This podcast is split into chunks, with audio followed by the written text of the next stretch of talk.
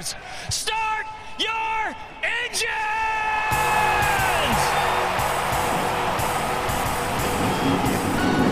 Welcome to the one place everybody wants to be Victory Lane, your source for news, analysis, discussion, interviews, and more from the world of NASCAR. Now, here's your host, Davey Segal. Victory Lane. Today is episode 189, and we got a little alliteration with us. Landen Lewis, driver in the ARCA Menards Series, Team Hornaday development driver, recent winner at Portland International Raceway. He is our guest this week. A very, very bright future for this young man. He's only 17 years old, but I guarantee you, if I didn't just tell you that, you'd think he's 27 at least. He is mature, he is well spoken, he is wise, he's got a good head on his shoulders, a good surrounding cast that is helping him uh, ascend the NASCAR ladder. So excited to chat with Landen. He has a very accomplished record already, and it's just the beginning. So looking forward to chat with him. And we have a race to recap from Sonoma Raceway, as it is now the first and only off weekend for the NASCAR Cup Series. So we'll chat a little bit about that after we pay homage to the number 89. I am uh, peek behind the curtain, blindly throwing it again to you, Papa Segal. What have you cooked up for us this week? I know it's a good one. Thank you, Duve, and welcome everyone to episode 189. Last time through the numbers, we remembered Buddy Shuman, largely because we already had spent time looking back on Buck Baker and Joe Lee Johnson. Still, Shuman's story was an interesting one, as he won the first cup race held outside the U.S. in Canada. Today, we look back on the long racing career of Morgan Shepherd. Most of you closer in age to Davey likely have only a vague recollection of Shepherd being that start and park guy who drove a Racing for Jesus car. True enough, and more on that in a sec, but there's more to his story. Shepherd started 517 Cup Series races over a 29 year career, dating back all the way to when Cup was known as the Grand National Series. 32 of those starts came in car number 89, which ranks top of the list for the car number. He won four times in the Cup Series and notched 15 wins in the Xfinity Series over 33 years running in the junior circuit. 33 years, people. Between Cup, Xfinity, and Trucks, Shepherd had more than 1,000 major series starts in NASCAR. You don't hang around the sport that long if you don't have bona fide wheelman skills. Shepherd stayed competitive for a long time. He won the spring race in Atlanta when he was 51, making him the second oldest driver to win a race in the top series after handsome Harry Gant. I think he still holds the record for oldest starter in a cup race when he was 72 and oldest starter in any of the three major series at 77. I think he had an Xfinity start then. His later years on his own in the Racing for Jesus car are worth a final note. Like many of his contemporaries in the 1970s, Shepherd led a wild and crazy life, carousing with the boys and the ladies and drinking way too much. After the 1975 Daytona 500, he arrived home to find out his third wife had left him. After a week of blackout drinking, Shepherd says he woke up and prayed to change his life. He says his life was changed and that he was born again. Shepherd's been married to his sixth wife, Cindy, since 1994 and has six kids and 10 grandchildren. Grandchildren, huh? That sounds nice.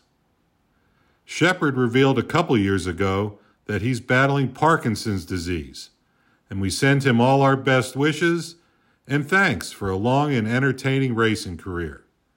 That's all for this week. Back to you, Duve. Thank you, as always, Dad and Mom, for the Kachiga, of course. Uh, number 89, good homage there. We will see who you opt for next week as we hit the 90s. I'm going to have to start thinking about who we want to get on for episode 200. Maybe I'll shoot for the stars, maybe I won't. I don't know. I guess we'll uh we'll just have to wait and see. All right, let's start off this episode as we always do, and that is with a good old fashioned And let's throw it straight over to my interview with Landen Lewis, Team Hornaday development driver, ARCA Menard Series winner and competitor. I think he probably is going to safely bring home that championship this year, but time will tell and we shall see. This kid has done it all when it comes to Legends cars, right? He won the trifecta dirt, asphalt, road course championships and did it in the same year. How the heck did that feel? How the heck did he do it? He's going to tell us. Also, how he got hooked up with Ron Hornaday Jr., the NASCAR Hall of Famer. Austin Theriault has been a vital source in his career so far. And he's a fourth generation driver, but I found his answer interesting as to the pressures that he has experienced in his short time as a quote unquote professional race car driver. Very, very cool chat with Landen. I was glad that I was able to chat with him, and I'm very appreciative that he was able to carve out some time in his busy schedule to chat with me. So I'll get out the way and let you hear the chat yourself. Here is Landen Lewis on Victory Lane. Pleasure to welcome on to the show today, ARCA West Series driver, Team Hornaday development driver, redneck engineer, Landen Lewis. Uh, hello, my friend. Thank you, first of all, for being a little bit more punctual than me. He can thank DC traffic and my work schedule for that. Second of all, what's this redneck engineering you got going on? Don't show me because whatever you're doing is working. Uh, I just found a couple things in the car to prop my phone up and uh, uh-huh. got it sideways like we need it. So uh, just thinking outside of the box a little bit to uh, get the camera to work for, for me. Always, always. So you were telling me you're in your car right now. You're at Trackhouse Motorplex, which everybody knows as GoPro. You got home from the summer shootout at Charlotte Motor Speedway late last night. So it's been another busy week for you, even though it's an off week for the Cup Series, Truck Series, Xfinity Series. Not an off week for Landen Lewis, huh? No, sir. Uh, just trying to get better as a driver every every day. Uh, was at uh, summer shootout Monday, Tuesday, working and driver coaching and helping the kids out at the track with Joe Ryan race cars. Um, and then now we're at GoPro Motorplex, uh, which is known as Trackhouse now. I'm going to do a little uh, endurance training, probably go on a, a three mile run before. Uh, so just trying to trying to stay um, as sharp as I can behind the wheel at all times. So I know that you obviously, and we'll get into it. You know, you're a pros pro in legend cars, even though you're basically a baby face kid right now. Um, are you were you racing in the summer shootout, or were you just coaching? No, sir. I raced in the summer shootout last year. Uh, we ended up winning the championship in pro. Right. Uh, we won three races, so had a really good year last year. So uh, this year, just mainly shifting my focus to helping my team out um, and helping them just get better every week and uh, watching GoPro footage after when they come off the track, um, just helping them out as drivers and trying to develop them into uh, better drivers. How'd you guys do? Uh, we ended up finishing third in pro.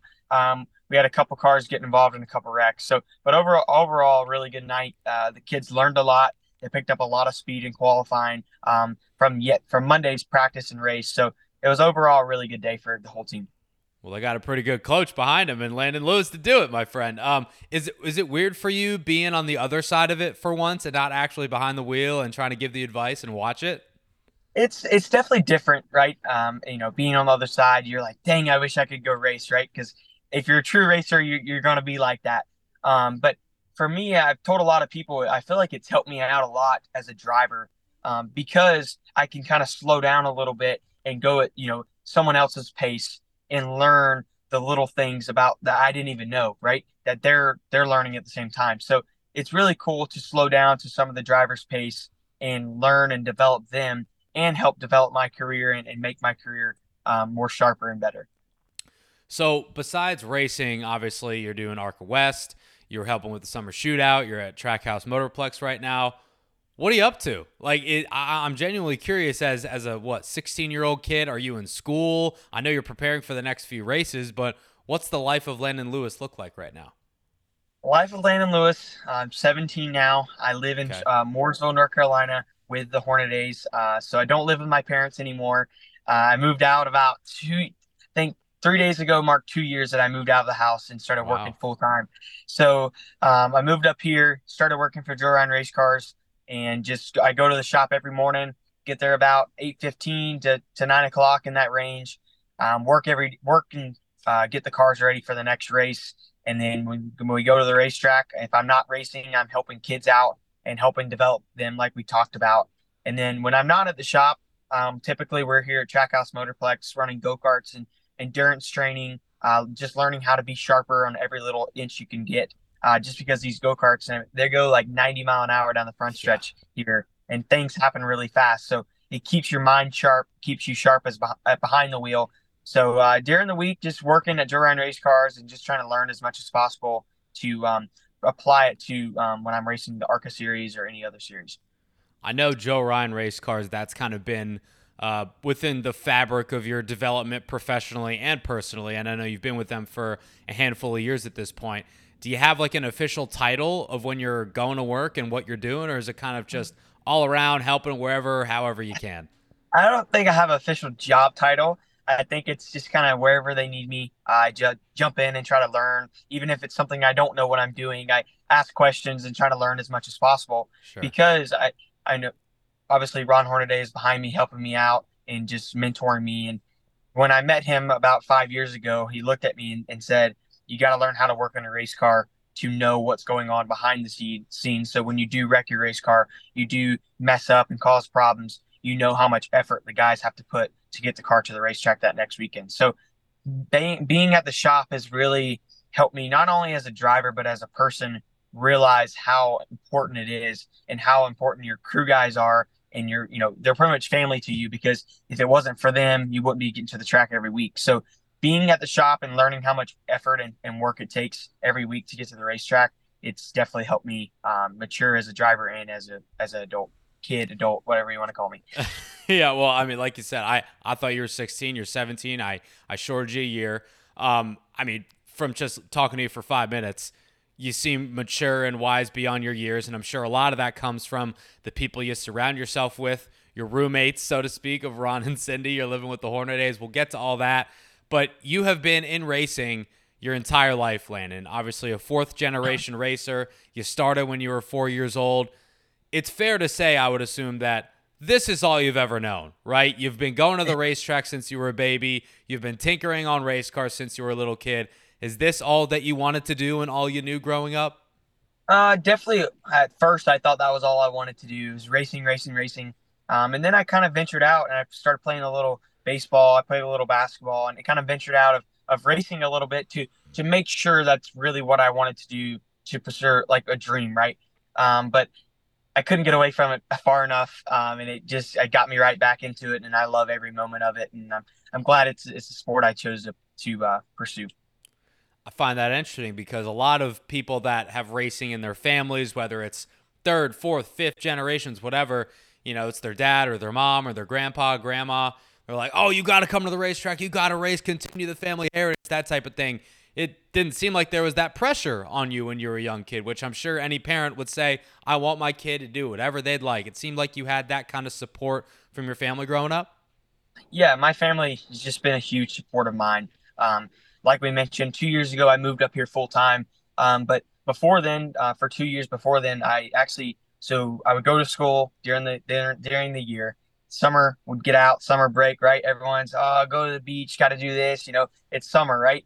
Uh, well, that wasn't the case for me. I actually ended up coming up here and living with the Hornadays again during the summer at what was it, 13 at the time, and I would work all during the summer and go to um, summer shootout, which is in Charlotte on Monday, Tuesdays. We would leave straight from Charlotte, drive all the way to Atlanta through the night, race Wednesday, Thursdays, and then drive back, work on the cars Friday, Saturday, and then be at the track for 10 weeks straight. So that was uh, definitely a moment in my career that I won't forget. Um, and it's definitely made me look at racing a little differently because, like we talked about, how much effort and work it puts into it. So at 13 years old, I was already working in the shop and just learning as much as possible. So my my family has been really supportive of me. You know, all my all the miles my dad has traveled to get me where I'm at where I'm at now. Yeah. Uh, my mom is just always behind me in everything I've done, um, in in anything I do. So uh, I can't thank them enough, my whole family, for just being supportive and uh, always sticking behind me on everything I do. So growing up, and I know that Ron has been kind of an, an instrumental part of your professional and personal development. We'll get there in a second, but you know, going to the racetrack with your dad, with your family, was that kind of common practice? Were you always at the racetrack or were you doing some other things, whether it was basketball, baseball, other stuff? No, I've always been at the racetrack, uh, either with my dad or my uncles. My uncles used to race too, um, but I, I kind of watched them growing up, and I actually used to I used to sit at the track and play with the jack and jack it up and then let it down and jack it up and let it down. So that was something that I guess would keep me occupied at the racetrack. But I always used to sit like in turn one and just watch the cars go by, and it was never like too loud for me or anything. I just enjoyed it a lot, um, and it was always just being at the racetrack with my parents and watching my dad race and then watch my uncles race and then eventually I got to do it and then the tables kind of turned. My dad ended up getting surgery um, on his neck because of racing and just kind of turned everything over to me and was like, "Here you go, son. Just take it and run with it." So um, it's my dad's just been really supportive of me and everything I've done. So I, I realize this might be a bit of a cliche question, and you know you're 17 years old. I'm sure you don't feel pressure, right? But as somebody who is a fourth generation racer, you know Ron Hornaday is in your corner, NASCAR Hall of Famer, big deal, right? When your dad kind of gives you the keys to the proverbial car, no pun intended here, and says, "All right, Landen, all you, man." Did you feel any pressure? Do you feel any pressure? You definitely feel pressure. If you say you don't feel pressure from that, uh, you'd be lying, right? So, because you know, like you mentioned, Ron Hornaday, uh, the whole Hornaday family are just amazing people. My dad turning the keys over to me and was like, "Here you go." But at the same time, I, I, it was a very little pressure because my dad, he's kind of the person where, you know, if you if you want to do it, that's great, go do it and chase as hard as you can go, right? If you're all in, be all in. But if you're not all in, then there's no point in doing it. Um, so he he's kind of one of those guys. But I mean, there was definitely a little bit of pressure, but it was more of just me and my dad going to the racetrack, having fun. And if we weren't having fun, then there was no point in us doing it because if you're treated, if you don't have a little fun racing, then it, it's not worth doing, in my opinion. Amen, brother. You're you're young, but you're wise. I know that. Yeah. Um. So we've mentioned Ron Hornaday a couple times here. He obviously NASCAR Hall of Famer. He knows what the heck he's doing when it comes to being behind the wheel of a race car. I think how the story goes, and you can correct me if I'm wrong, but your dad calls a friend who happens to be Ron Hornaday Jr., and the rest is history, right? Yeah, so we were actually so we were coming up for a, a national banquet that I have won in uh, go karts, and it was actually in Charlotte at the Speedway. And my dad called up uh, Ron Ron's daughter. He was been texting with her, called her up, and was like, "Hey, see you got a modified uh, program. I'd like to either buy one or get involved somehow um, for my son. So they're like, yeah, come on up. We'll come to the shop. Here's the address. So I had no clue where we were going. Um, I thought we were going to, you know, national banquet to get a trophy. And uh, I, he was like, all right. And he's like, I'm like, where are we going? And he's like, oh, we're going to the shop. And I'm like, okay. So I get there and uh, it was obviously Ron Hornaday. I walk in, he's there. Uh, the whole the whole family's there, and so a short story. Ended up buying the modified from him. Uh, ended up started racing uh, around the Carolinas with it.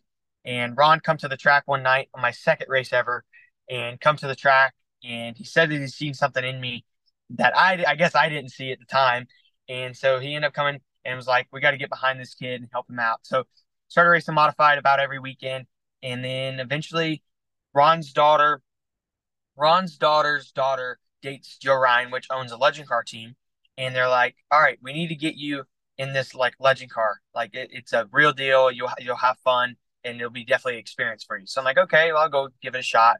So went to Concord, which is closed down now, and ended up practicing, testing a little bit. end up doing really good, and so we went down to Winter Nationals in uh, Florida, which is a really big race for the U.S. Legend Car Series. Ended up winning my second race out. So ever since then, it's just kind of been, I, I feel like from that day, it's just been a nonstop for me. That's a lot of dots to connect, right? When you mentioned, yes. uh, I think it was Ron's daughter's daughter or something like that. Like that's, yes. that's a lot of synergy going on. And at the end of the day, it comes back to kind of relationships and your dad having a friendship with Ron and, and that going from there. But to your point, Ron saw something in you from a really young age, younger than you are now when he told you that and he said, you know, I, I, think that this kid may have something and he kind of took you under his wing, did you comprehend the fact that you know, all right, this is this is Ron freaking Hornaday right now. This is a NASCAR Hall of Famer. Like, what does he see in me? Like, did you comprehend any of that at the time? Uh, I think it was more of like, like you said, what he, what does he see in me? Like, I don't know what you see in me, right? Like, I'm just a, a 12 year old kid out there racing. Like, what do you see me? And it it took me a while to finally understand, I guess, what he's seen in me. Like, you know, after him saying it multiple times. Um, but he he's just been a, an awesome aspect of my career because of the things that he's taught me along the way. Not even just not even with racing, just as a person. Um, he's taught me a lot. And uh, actually, his driver at the time was Billy Workman Jr. And he has just been a huge um, aspect to my career too because he kind of grew up. You know, he he was lived in Oregon. He moved away, come to race the same thing I'm doing. Um, so we have a similar story together. So he actually lives with me um, at Candace's house, and he's just been huge in my career too. I, I would expect that it's probably an insane task to articulate what Ron has meant to you in terms of your career. And obviously, it's just getting started, right? But e- even I see him at all these ARCA West races. I saw him at Phoenix last year. I don't know if he was at Portland, but he's been at a lot of races that you have been at. And just to have that support can you put into words what it means to have somebody like that?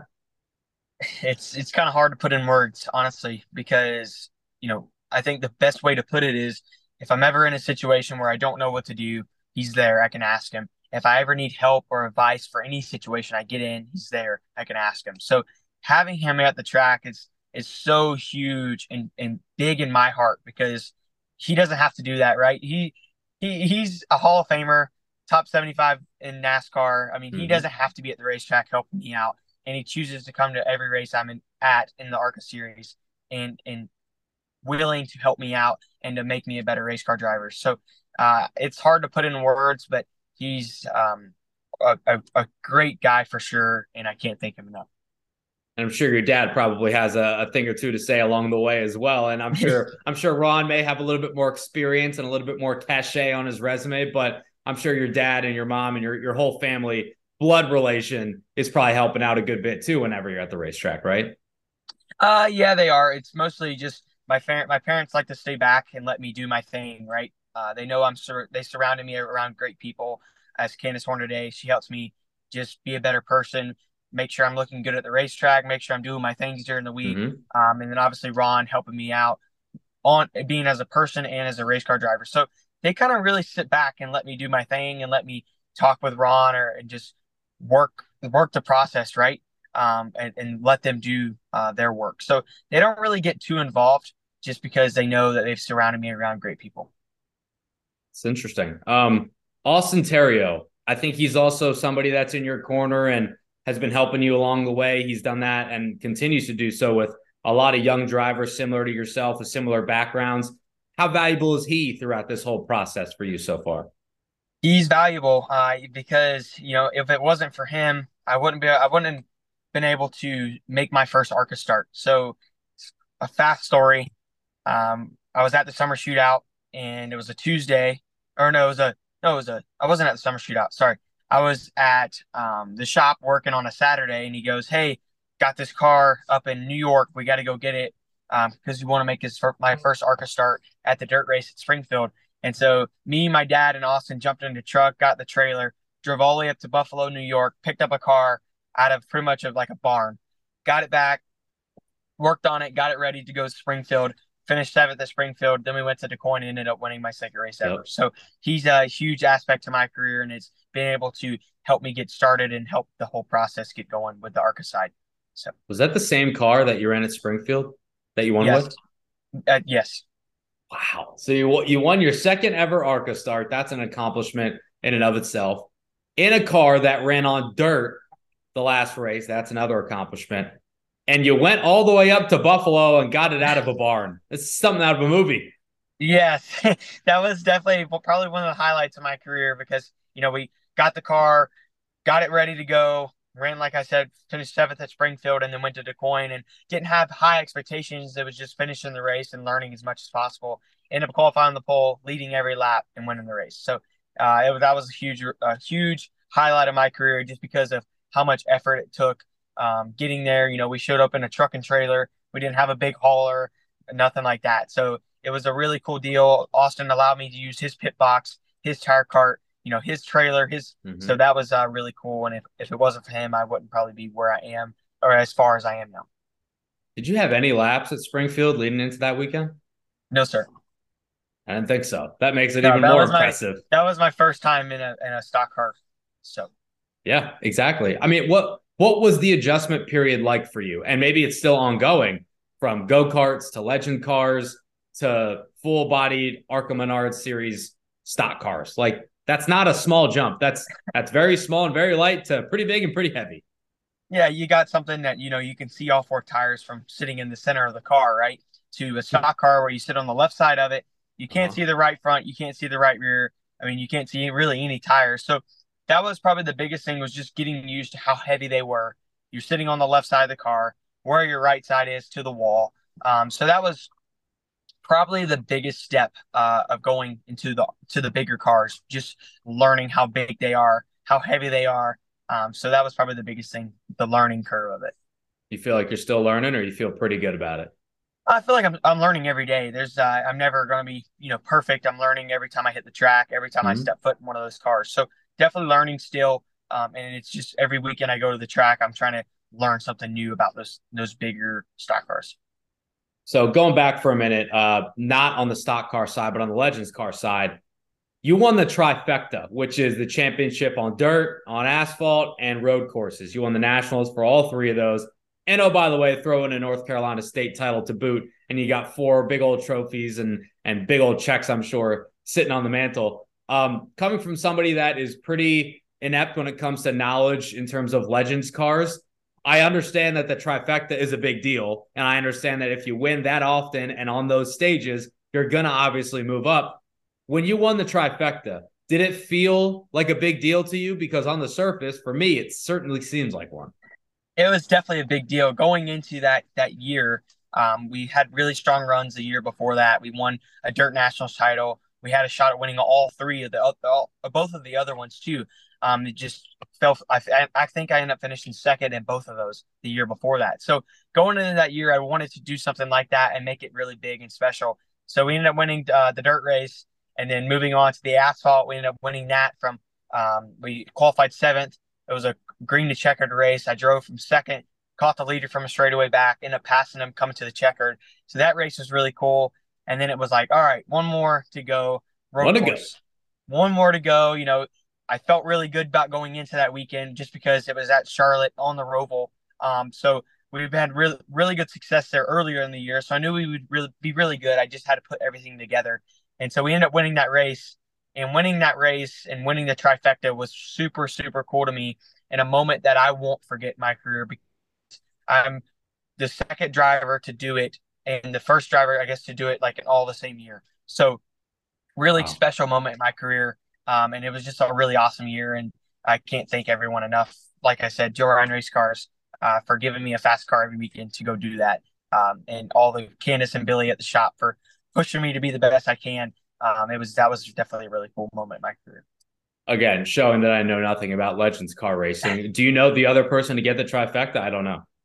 Yes, so Carson Ferguson is another person that got the okay. trifecta.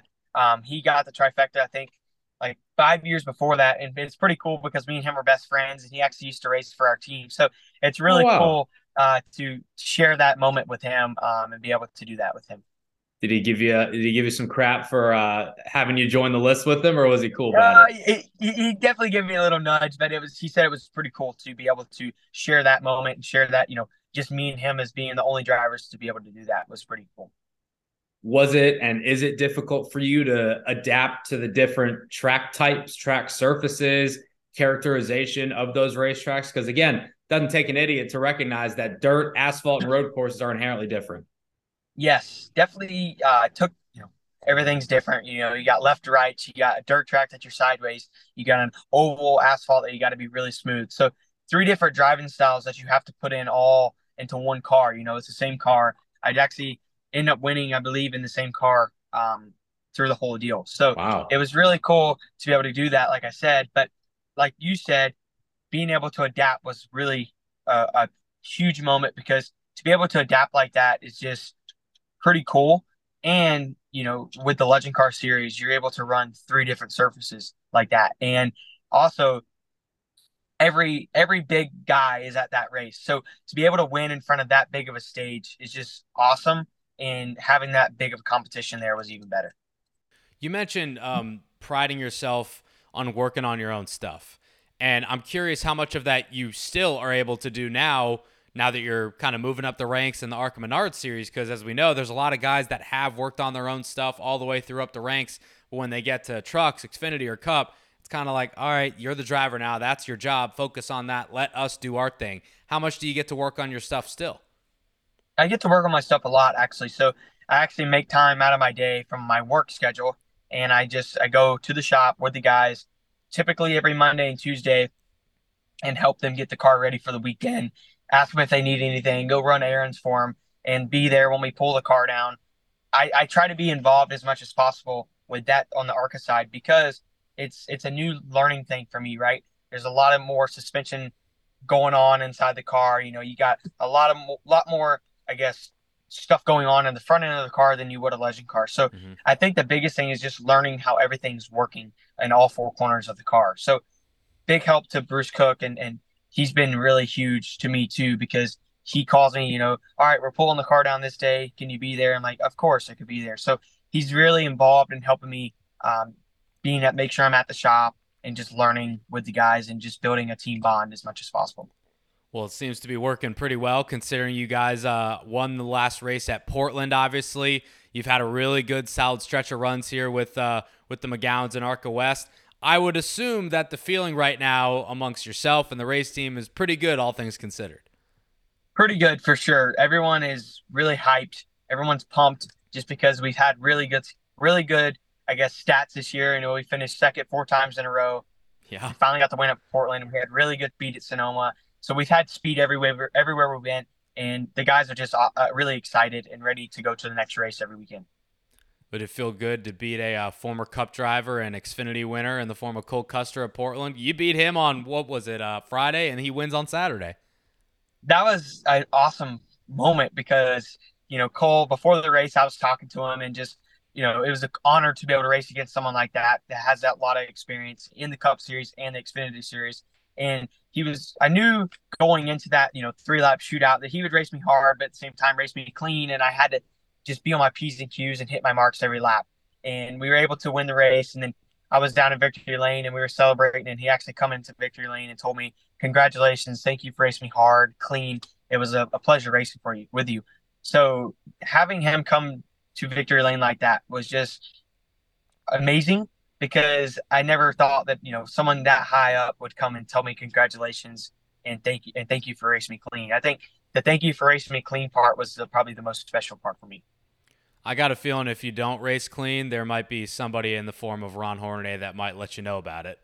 yes, for sure. If I definitely dirtied him up or something, he'd, he'd, be like, "All right, get out of the car right now. Go walk over there and uh-huh. apologize." Uh-huh. I mean, so he's uh definitely hard on me on, on that, which he, he should be because there's a lot of drivers out there that some of them don't race the cleanest. So uh, I try to keep the respect as much as possible with everyone I'm racing around. And then he'd probably tell you to go fix the car too. Yes, Monday morning I'd be at the shop fixing the car. So first thing Monday, that's right. Um, so I know that you're running for McGowan now, but you ran for Bill McAnally a few times last year in the 16 Napa car, just like Ron Hornaday did um, for Bill. Like that, that's kind of a cool full circle moment, right? If nothing else, you got the pictures to put side by side, right? so going into that deal, you know, got the call uh, that they needed me to drive the car for five races, and I'm like, okay, awesome. Well, then I'm flying. We're on the we're in the air, head to the first race, and I I'm looking right, and I'm like, this is pretty cool. I'm like 16 Napa car. Ron drove the 16 Napa car. I'm like, it's so just mind blowing that there was, you know, everything's adding up that I'm driving the 16 where he used to drive. So it was just really cool to be able to do that. And we've had, we had really good runs in the 16 and we're able to get better as the year went on. So it was just really, really cool and a, a really good experience for me to be able to race with those guys. So a couple more things here, but you won in your second ever start in ARCA, which we talked about, right? And you said that the expectations going in there were not necessarily to light the world on fire and, and to win right away. It was kind of just walk before you can run, run before you can jog, jog before you can sprint, right?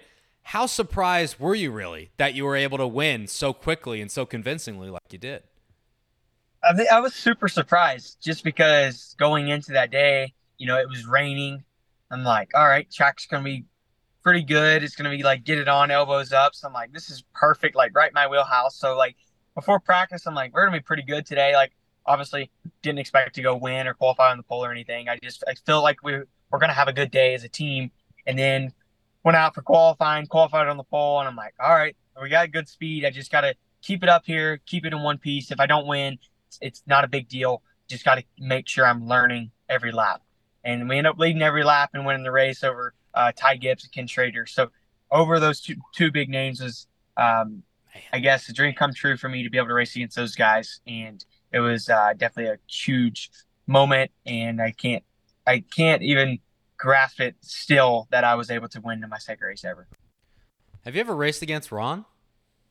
No, I've never raced against Ron, but that would definitely be pretty cool for sure. I was gonna say, do you want to? Yes, I definitely want to because uh, if I if I even I felt like if I was faster than him and I moved him up the track, uh, he would definitely race me hard for sure. Oh yeah, oh yeah. See that that's the thing is do as I say, not as I do, right? If you wreck somebody for the win, he'd give you an ass chewing, but if he did it to you, he'd just be putting you in your place. Yeah, yes, for sure. And he'd be like, "All right, told you so. I could still drive." Exactly, exactly. um, so you mentioned, you know, you you live at the Hornadays house. I don't know if I would call you guys roommates, but uh, how is he as a uh, landlord, so to speak? Uh, the landlord part of it's good. Uh, we have a good relationship. Candace, uh, she's awesome to me, and you know, letting me live at her house is something that I would never thought that someone would do for me. To just open the doors and say, "Here's your room," you know, here's everything you need. Um, so having them is just really cool. And I never thought, like I said, that someone would just open the doors up for me to stay at their house and just, I guess, be in their their privacy. You know, when you go home, Yeah. it's like a, a deep breath of your day, and you just kind of sit down and relax. And to have me there is really cool, and I, I'm able to learn a lot um, from those guys. And having him as a landlord is definitely uh, pretty pretty tense at times. I think, but Uh huh. it's uh, everything's good. Interesting dynamic, I'm sure. Uh, all right, a, a few fun things to end here. I, I have to do the math because I've had some really young guys on the show. Taylor Gray come to mind, Jake Garcia. You actually might be number one though. You were born in 2006, is that right? Yes, sir. It's just disgusting to say out loud. My God, you probably you probably get that a lot, given that you're working in an industry with some old wily vets and stuff like that, right? I'm sure. Yeah, I get that a lot for sure. Yeah. Well, you're getting it again. That's disgusting, considering that I'm 26 and I thought that I was young. I guess not. Um, next order of business. Four dogs. Do you still have those four dogs, or are they at home? No, they're definitely not with me. I Okay. have those at home. They they miss me at times. I go when I go home. It's pretty cool to see them, and just, I'm a very like dog person, and I like Yeah. having like I have a um a dog of my own that's actually at home. So having uh, dogs is really cool. But they definitely don't live with me because I don't have time to keep up with dogs right now. You don't have time. I don't know if you have space, and I think that uh, the No. Hornadays may charge you a little bit extra if you brought them around. Yeah, there'd be a, a definitely an extra bill on that. Yeah, I, I would think so. Uh, a little birdie tells me that you like to sing. Is this true? Yeah, I definitely I like Oh. to sing. Um, I catch myself singing a lot in front of people, and it's just for me, uh, my family, uh, my dad, me and my dad used to sing a lot, like uh, in the car. It's not like singing in a microphone or anything. It's just Yeah, yeah. listening. I like music a lot, so listening in the car with my dad, I kind of grew up uh, singing with my dad and just kind of singing wherever. So definitely like singing a lot. Karaoke guy, you big on that? Yeah, it, I have to warm up to it. It takes me a minute to kind of get comfortable, Mhm. and then when I get comfortable, you got to reel me back in because I'll get Belt crazy. it out. Yeah. Singing in the shower and singing in the car. They're the two private places you can do it. Yep. Then I sing every bit I can. um, tell us a little bit more about yourself. Favorite food, favorite hobbies, favorite things to do away from the racetrack or the race shop, which I feel like is not a lot of time, but give us a peek behind the curtain at the Landen Lewis away from the racetrack. Favorite food, probably just fruit in general. I like all kinds of fruit. Uh, okay. if there's if there's watermelon in front of me and it's a whole jug of it, I'm probably gonna eat all of it. Uh, so I like fruit a lot. That's probably my favorite like Okay. snack food. And then my favorite thing to do away from like the racetrack or being uh, at the racetrack is probably being in the outdoors. I like hunting. I like fishing. I like doing things in in the nature. Um, so I'd say that's probably my favorite thing away from racing, just because it's so it's relaxing to me. You know, it's a deep breath of fresh air, um, and you just kind of relax, and then you're fresh when you go back to racing or wherever. And then, um, what else? What else would be a good question for that? Like, what else? Yeah, what I don't else know. would you like? Just, just what else do you like to do? What's Oh? I like I like hmm. traveling. I like traveling, but sometimes like the longer drives, it's kind of like a little boring for me yeah. because I like doing things like while we're on the drive. So I like go, go, I like know what you driving. mean. yeah, I like driving. Driving's not bad for me. I drive a lot, so uh, I kind of have to like it. But I think that's about it on that. When did you get not- your I- license? I got my license uh, a year ago, so so young. Kills me. My God. Yeah. Um, all right. Uh, we should end with a racing thing, probably. You're got to be the championship favorite for Arca West right now. I assume that that is your goal for the rest of the year, not just to run all the laps and win as many races as you can, but to bring home the hardware at the end of the day. Yeah, definitely. Uh, that's obviously our goal. But right now, we're just kind of going race by race, um, and just kind of try to do as best we can at each race. And then at the end of the year, if we have a shot to run for the championship, we'll go for the championship. But right now, it's just race by race and just trying to um, get in the flow of everything and just keep knocking out consistent finishes. Gotcha on that. Well, Landen, it was a, a pleasure to chat with you. It was great to get to know you, get to meet you face to face, virtually, albeit uh, in person. Best of luck down the road in the future races and endeavors. I'm sure we'll we will be chatting soon, my friend. And go enjoy yourself some watermelon and sing to your heart's content. thank you so much. And like I said, thank you for putting me on the show. And uh, hopefully, we can do this again soon. Look forward to it, man. And we are back. Whew, thank you to Landen. I hope you are singing your heart out right now and eating a bowl of watermelon. uh, and thank you as well to Taylor Kitchen of uh, Team Hornaday Development. She does some great stuff on social media as well above the yellow line. So, encourage you guys to go check out Taylor's stuff after you finish listening here, of course.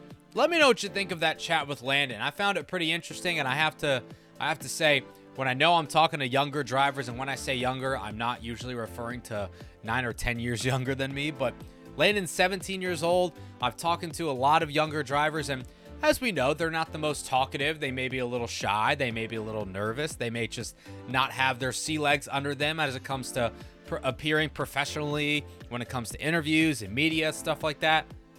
Landen's got it down. Uh, like I said, if, I did not tell you that he was 17 years old, you would probably think that he's at least in his 20s, maybe even mid 20s. Like he is very, very mature. He's very with it. And I'm uh, very excited to see what he does moving forward in his NASCAR career. So you can say you heard the name here first Landen Lewis. He's going to be somebody. Mark it down. Time to briefly chit chat about Sonoma Raceway. Of course, Martin Truex Jr., he is the winner out in wine country for the fourth time in his career. He's won all of them with Toyota. He's won two of them with Joe Gibbs Racing, one with Furniture Row, I believe, and one with Michael Waltrip Racing back 10 years ago in 2013. The race itself left a little bit to be desired. It was just kind of eh, right? I mean, not really a whole heck of a lot going on.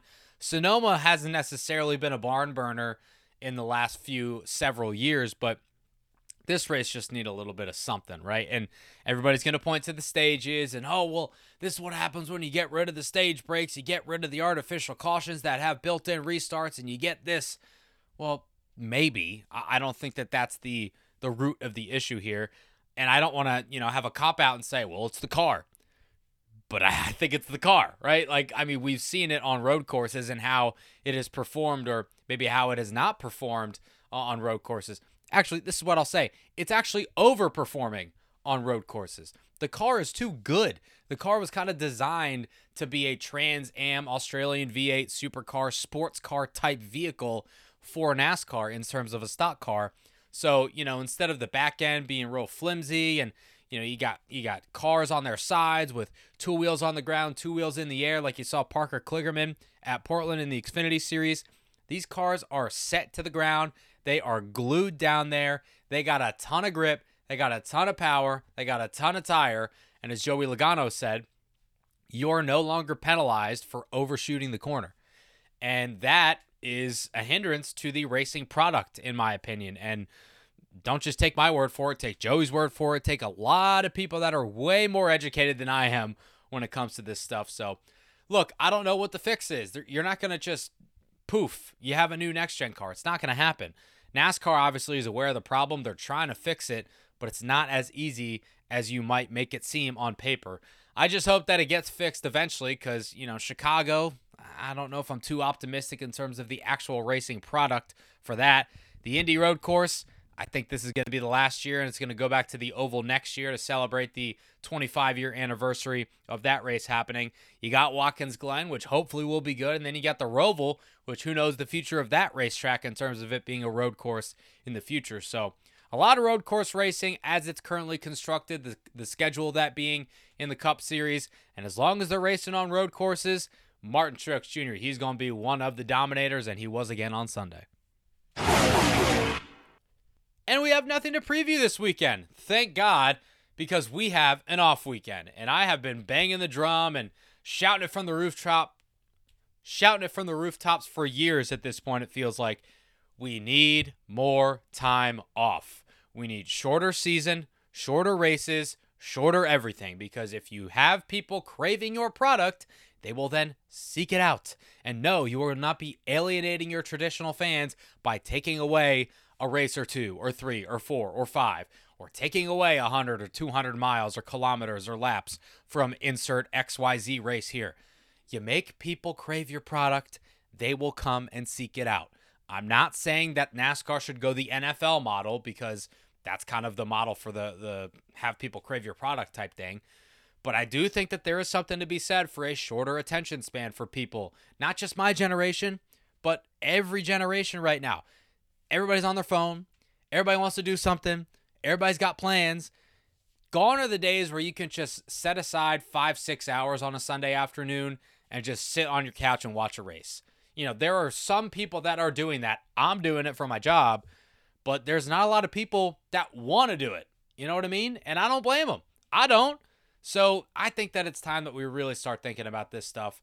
And I hope, I hope, hope, hope that whenever the new TV deal signs and comes to pass, it sounds like we're going to get more races, which I'm not, not, not, not, not a fan of. And, you know, with that will probably come a longer season. But I'm holding out hope that somehow, some way, the season will be condensed, if not shortened. We have some midweek races. We have more things to do during the week instead of just waiting five, six, seven days for a race. I know, I know, I may sound like an optimist, but I think that it, there's a good chance it may happen if what I'm hearing in terms of the schedule increasing from 36 points races to 38. Lord help us all. Um, we'll see. But I, I'm happy that we have an off weekend this weekend.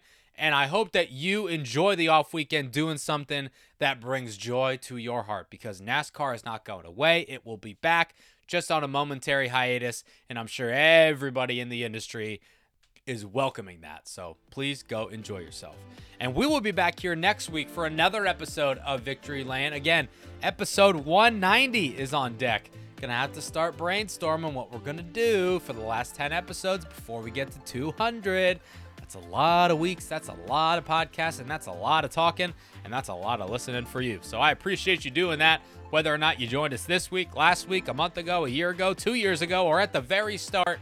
I am very appreciative of you. And I'd be even more appreciative if you have not already done so. If you leave a rating and a review, subscribe to the podcast, you can do so on Apple, Google, SoundCloud, wherever you get your podcast, we should be available there for your consumption on all podcast platforms and players. Thanks for listening this week. Enjoy the off weekend, and we'll be back next week in the place everybody wants to be. You know it, you love it. It, of course, is Victory Lane. Catch you then, party people.